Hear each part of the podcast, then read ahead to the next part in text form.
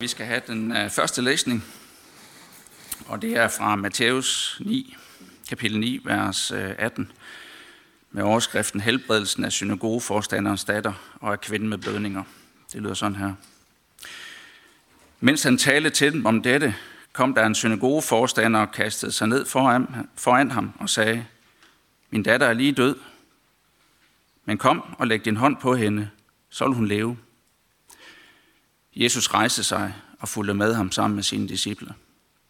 Men se, en kvinde, der i 12 år havde lidt af blødninger, nærmede sig Jesus bagfra og rørte ved kvasten på hans kappe. For hun sagde ved sig selv, bare jeg rører ved hans kappe, bliver jeg frelst. Jesus vendte sig om, så, så hende og sagde, vær frimodig, datter, din tro har frelst dig. Og fra det øjeblik var kvinden frelst. Da Jesus kom til synagogeforstanderens hus og så fløjtespillerne og skaren, der larmede, sagde han, Gå væk, pigen er ikke død, hun sover.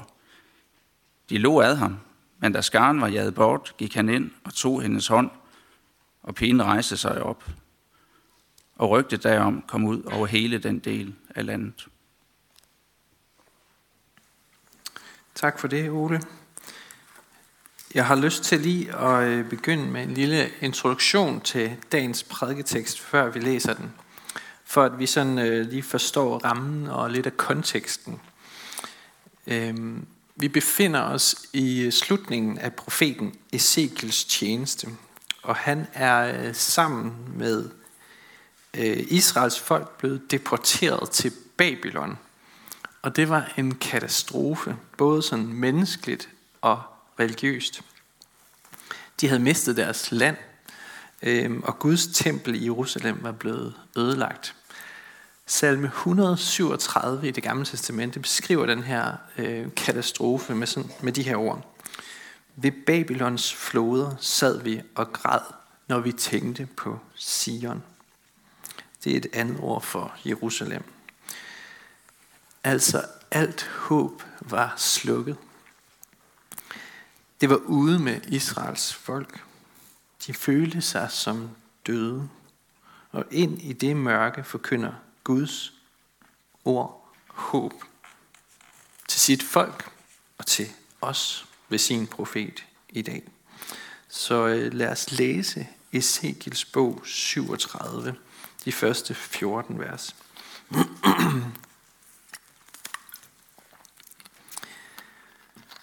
Herrens hånd kom over mig, og han førte mig ved sin ånd ud og stillede mig i dalen. Den var fuld af knogler.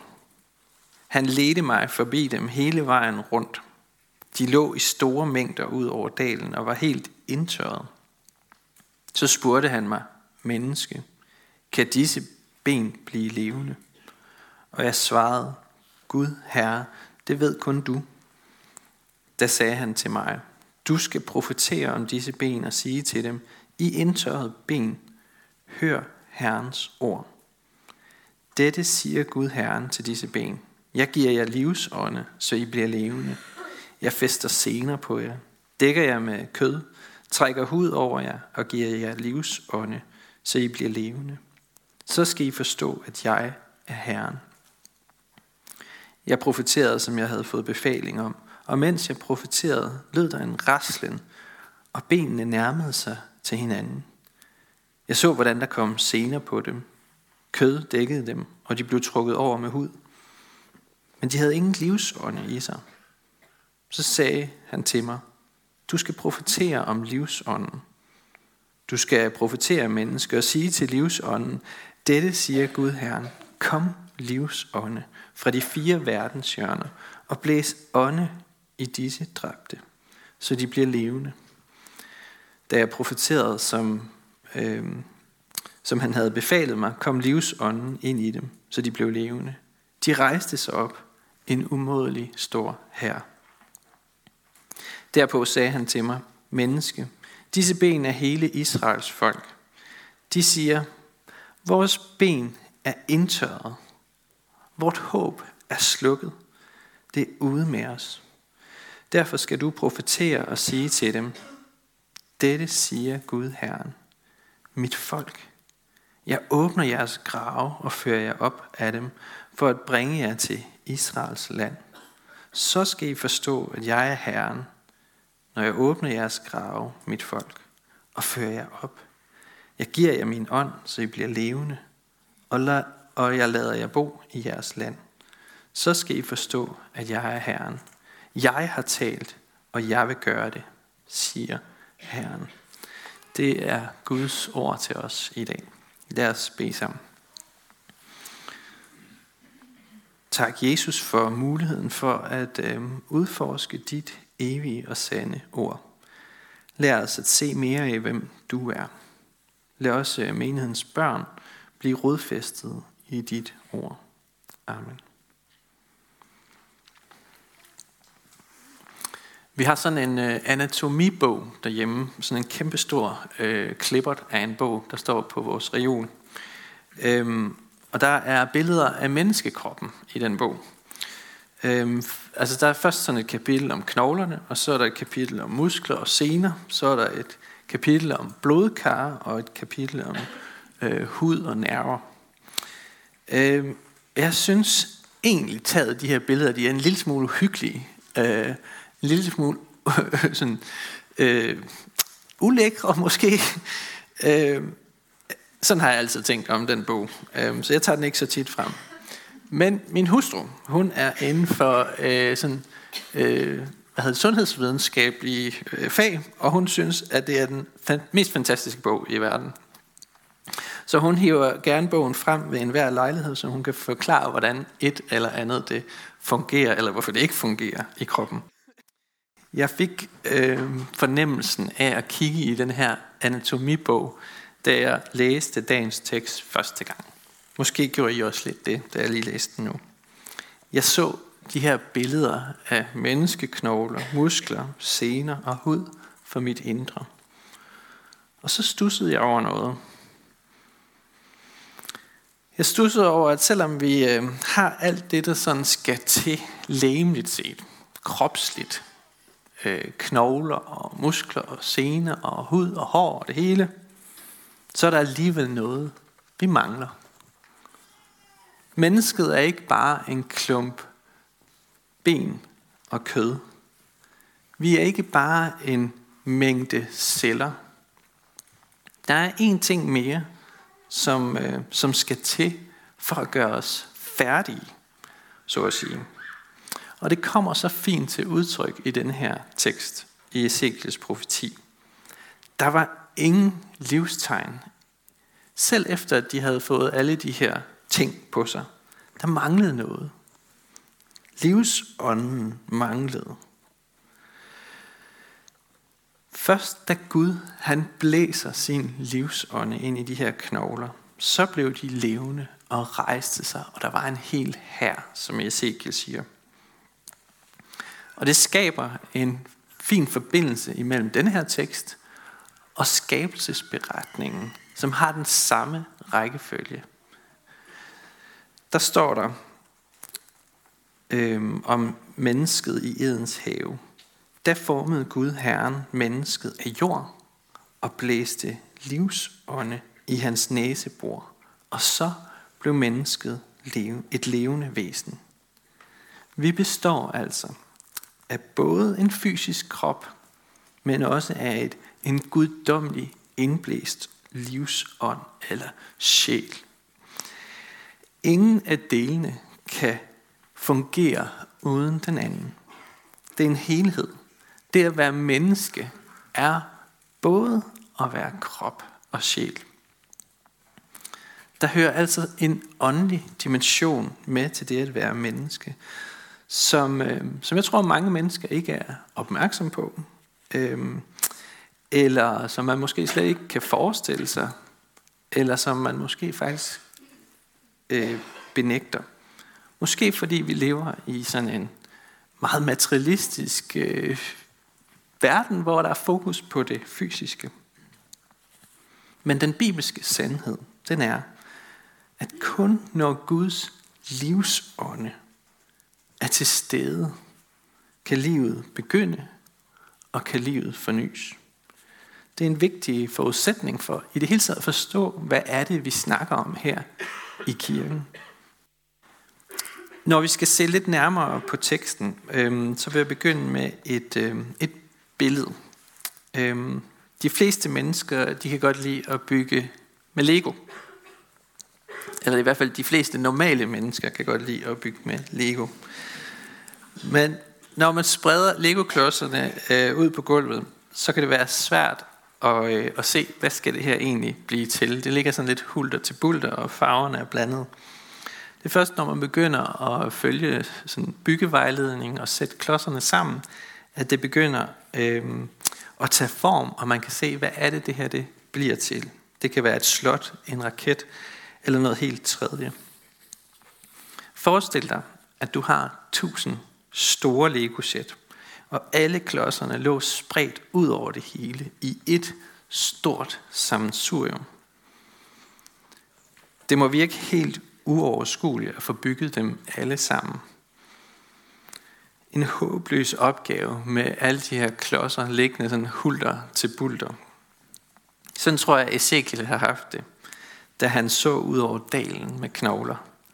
Hvorfor viser du mig det her, Gud? Det er jo håbløst.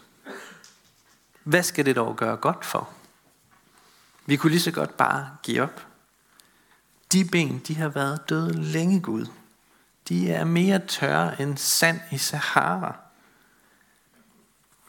Og jeg tænker, det faktisk er meget naturligt at tænke sådan. Jeg tror, vi faktisk som mennesker ofte gør det. Vi tænker, ah, det kan ikke lade sig gøre det her. Det, øh, det er for urealistisk. Det er for usandsynligt. Det er for besværligt. Vi kan have mange undskyldninger for, hvorfor noget ikke kan lade sig gøre. Men jeg tror, vi skal passe på med at spærre Gud inde og sige, at han ikke kan få det til at lade sig gøre. For, øh, for selvom det mest usandsynlige resultat i vores øjne ikke kan lade sig gøre, så kan det faktisk lade sig gøre for Gud. Selv at få tusind rode legosæt til at begynde at rasle og sorteres og samle sig og blive til det, de nu skal være. For det er præcis det, der sker i Ezekiels bog. I vores øh, anatomibog derhjemme, der kan man læse, at et voksen menneske har 206 knogler. Og her der taler vi altså om en hel hær af mennesker, der bliver samlet og vagt til live igen. Det er altså millioner af sammenblandede knogler, der finder deres helt rette plads. Det kan Gud. Men hvor i alverden vil Gud hen med det her billede? Hvad er meningen dog? Faktisk så, øh, så udlægger teksten sig selv øh, i forbindelse med det her syn, som Ezekiel får. Det, det er virkelig dejligt. Det gør det lidt nemmere at være præst nogle gange, når Bibelen selv forklarer, hvad det, hvad det betyder. Øh, der står simpelthen, disse ben er Israels folk. Og så skal vi tilbage til min indledning i starten. Kan I huske, da jeg sagde, at folket havde været udsat for en både menneskelig og religiøs katastrofe, og var blevet ført i eksil til Babylon. De døde knogler af Israels folk, der er blevet ført til landflygtighed i Babylon på grund af deres synd, på grund af deres oprør imod Gud. Og så siger de derovre, vores ben er udtørret, vores håb er slukket, det er ude med os. Så selvom billedet er egentlig er nogle døde knogler, så taler vi altså om et billede om nogle, der, om nogle levende mennesker. Øh, selvom det måske er lidt forvirrende.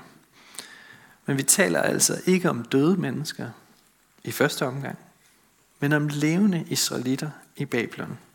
De har mistet alt håb. De har fået Gud som deres modstander. De har bogstaveligt talt oplevet, at alt omkring dem er ramlet sammen. Deres huse, deres arbejde, deres tempel, deres tro, alt sammen styrtet i grus.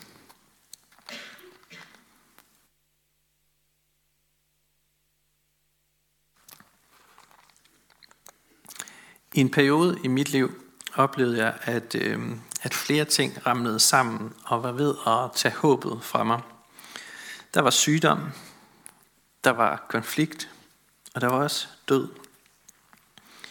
Måske kan du også genkende noget af det i dit liv.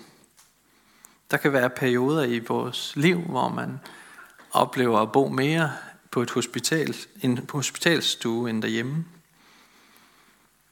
Der kan være konflikter, der ændrer ens livsvilkår dramatisk. Øhm, så man mister sit arbejde, eller må flytte, eller må rejse til et helt andet land. Der kan være dødsfald, der skaber så dybe sår, at de ikke kan heles igen.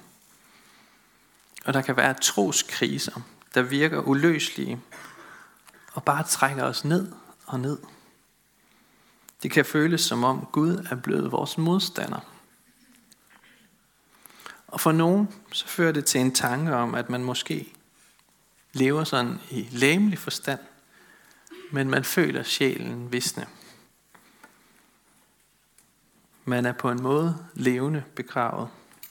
Mørket har lukket sig omkring en, og alt håb synes ude. Jeg tror, det er sådan, synagogeforstanderen må have følt det, da han fik beskeden om, at hans datter var død. Der var alt håb ude.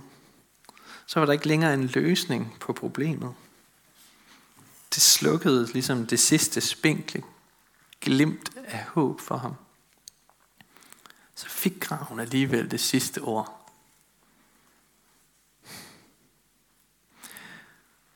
Men Gud Herren siger til sit folk, jeg åbner jeres grav og fører jer op, for at bringe jer til Israels land. Så skal I forstå, at jeg er Herren, når jeg åbner jeres grave, mit folk, og fører jer op af dem. Jeg giver jer min ånd, så I bliver levende, og jeg lader jer bo i jeres land. Ifølge Guds ord, så får døden og graven altså ikke det sidste ord. Der hvor vi ikke kan se en udvej, der tænder Gud en gnist af håb. Der hvor vi ikke kan forestille os, at der er en løsning, der baner Gud en vej. Han tilgiver os, og han renser os. Og det gør han ved det bad, der genføder og fornyer ved Helligånden, som vi hørte i forbindelse med dåben. For at sige brug for en fødsel igen, som kun Gud kan få til at ske ved Helligånden. Det er som at blive vagt åndeligt til live igen. At vække det døde eller sovende op til liv. Da ateisten C.S. Lewis han blev kristen, så han har skrevet en bog om det, og han, han beskriver, hvordan det var for ham at gå fra at være ateist til at tro på Gud. Og han beskriver det sådan her. Det var som når man vågner efter en lang søvn, og stadig ligger ubevægelig i sin seng, og bliver så bevidst, at man er vågen. Det er et smukt billede, synes jeg, på det at komme til tro. Det er som at vågne til en ny dag. Det rummer en vigtig pointe.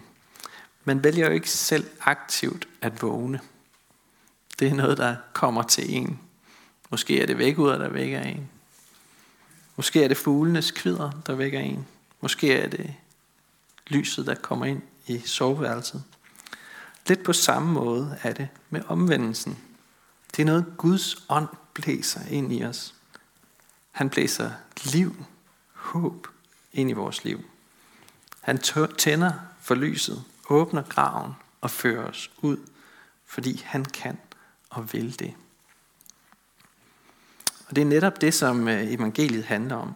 Den tomme grav. Jesus overvandt døden for at give liv til selv de mest udtørrede knogler. Det, som vi ikke kunne forestille sig, det gjorde han. Da Jesus gik ud af graven, der gav han alle mennesker et håb om, at døden er besejret, og at i Jesus, der er der liv i troen på ham.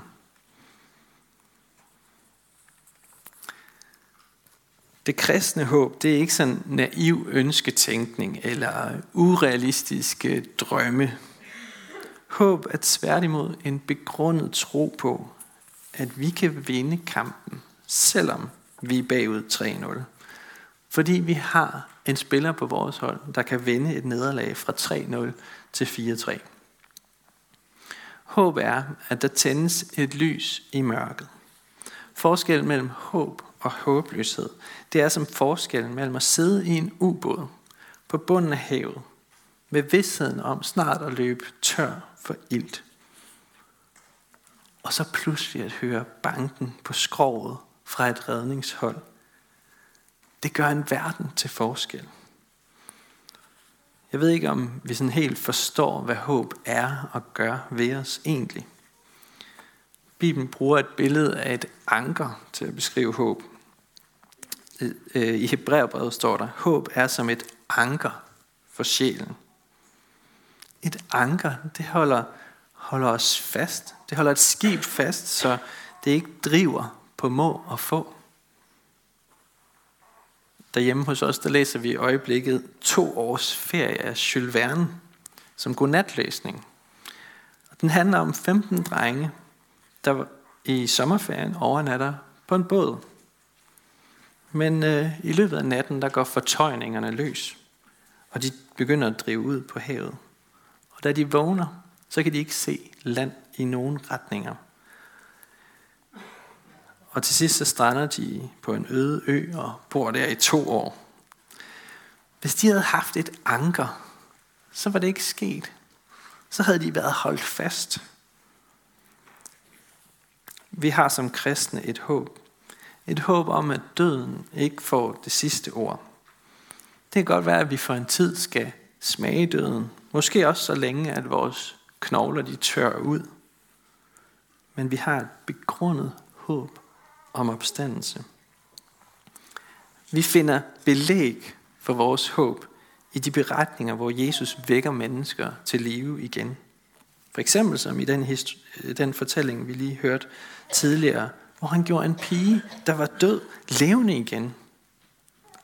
Og vi har endnu større belæg for det, for vores håb. Et anker for sjælen i de øjenvidende beretninger, vi har om den tomme grav. At Jesus stod op igen fra de døde.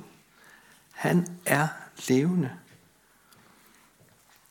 Det blev han ved den ånd, der genføder og fornyer. Derfor er graven tom, og derfor er der håb. Det vidner evangeliet om. Selvom dagens tekst sådan i første omgang handler om Guds løfte til Guds udvalgte folk, om at de skal vende tilbage til landet Israel, så handler den i anden omgang også om noget mere. For det, som sker for de her knogler, skal også ske for vores knogler en dag. Hvordan, hvornår og hvorledes, det kan vi ikke forestille os. Men Gud har en løsning. Der skal Gud også åbne vores grav, og alle mennesker skal opstå på dommens dag. Hvis man ikke er vant til at høre sådan et budskab, så er det nok lidt en stærk kop te til prædiken i dag. Men øh, det må I altså lige leve med. Det er samtidig også rigtig gode nyheder. Fordi selvom vi kan føle os udtørret og føle, at vi går i en ørken, så kalder han os tilbage, og Gud vil genopleve os med sin ånd. Han vil fylde os med sin ånd, og lede os og guide os. Han vil overbevise os. Han vil lindre vores smerte. Han vil tilgive os vores synder.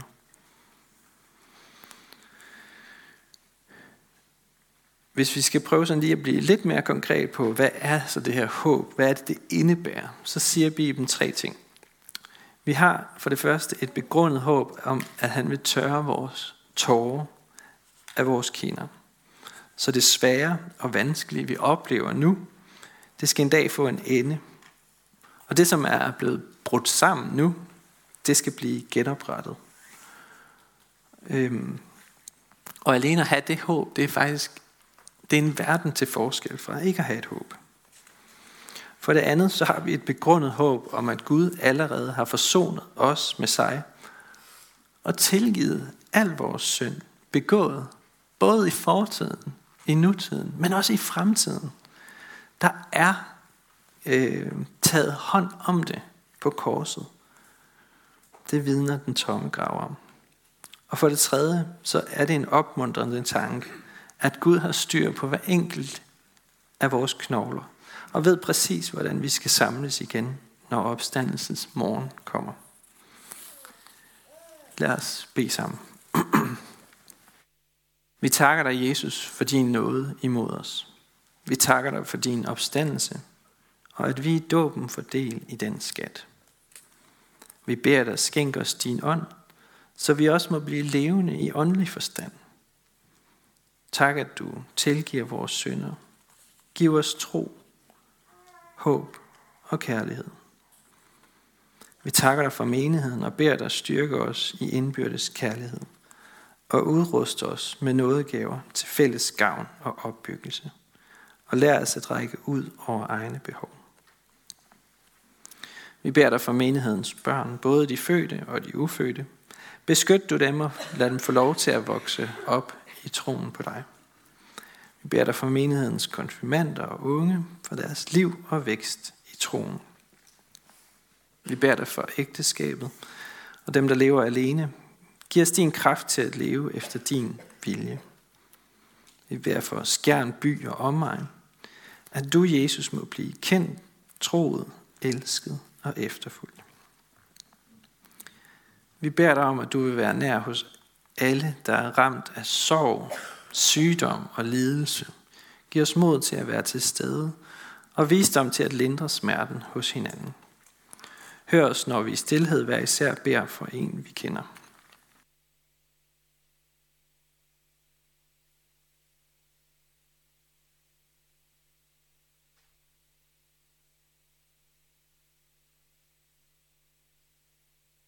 Vi vil særligt bede dig for øh, Kirsten Østerby, som øh, nu til daglig er udsendt til Jerusalem, men som i dag øh, bor her, øh, er, er kommet hjem igen. Øh, beder dig om, at hun må få mulighed for at komme tilbage igen snart. Beder dig for Daniel øh, Amitsbøl Jensen og hans arbejde i Asiat i Grønland.